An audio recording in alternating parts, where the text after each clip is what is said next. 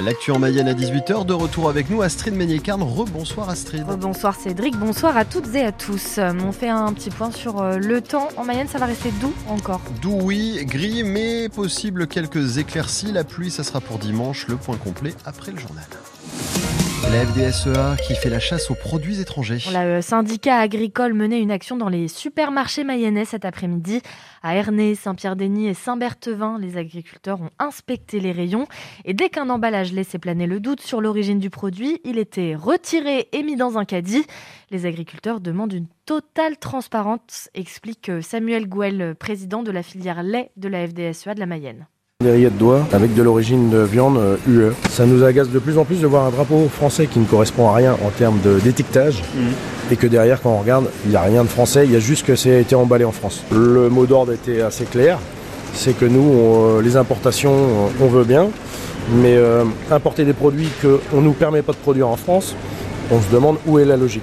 Si on nous interdit de les produire, c'est que ça ne doit pas être de qualité pour le consommateur, dont acte. Pourquoi on apporte des produits pour les faire con- consommer à ces mêmes consommateurs Enfin, faut être cohérent. Nous, d'où le, le- le slogan "On marche sur la tête" et un peu le ras-le-bol euh, des agriculteurs français euh, à avoir des standards européens qui ne soient pas équivalents aux nôtres, ou alors que nous on soit équivalents aux standards européens et on fera, je pense, aussi bien si ce n'est mieux avec les mêmes règles que eux ont. Et les produits n'ont pas été détruits, hein. les agriculteurs ont simplement abandonné leur caddie dans les rayons.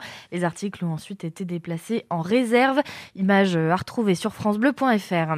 Et pour répondre à la colère des agriculteurs, le gouvernement passe la seconde. Les premiers décrets promis au plus fort de la mobilisation sont parus au journal officiel aujourd'hui.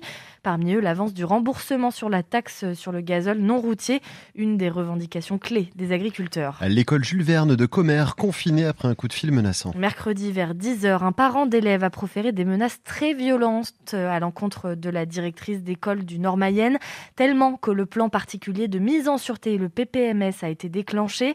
Les élèves et les professeurs ont dû rester enfermés en classe jusqu'à l'arrivée des gendarmes. Le parent d'élève a été euh, interpellé et placé sous contrôle judiciaire. L'homme de 42 ans sera jugé en juillet pour menace de crime sur la directrice de l'école.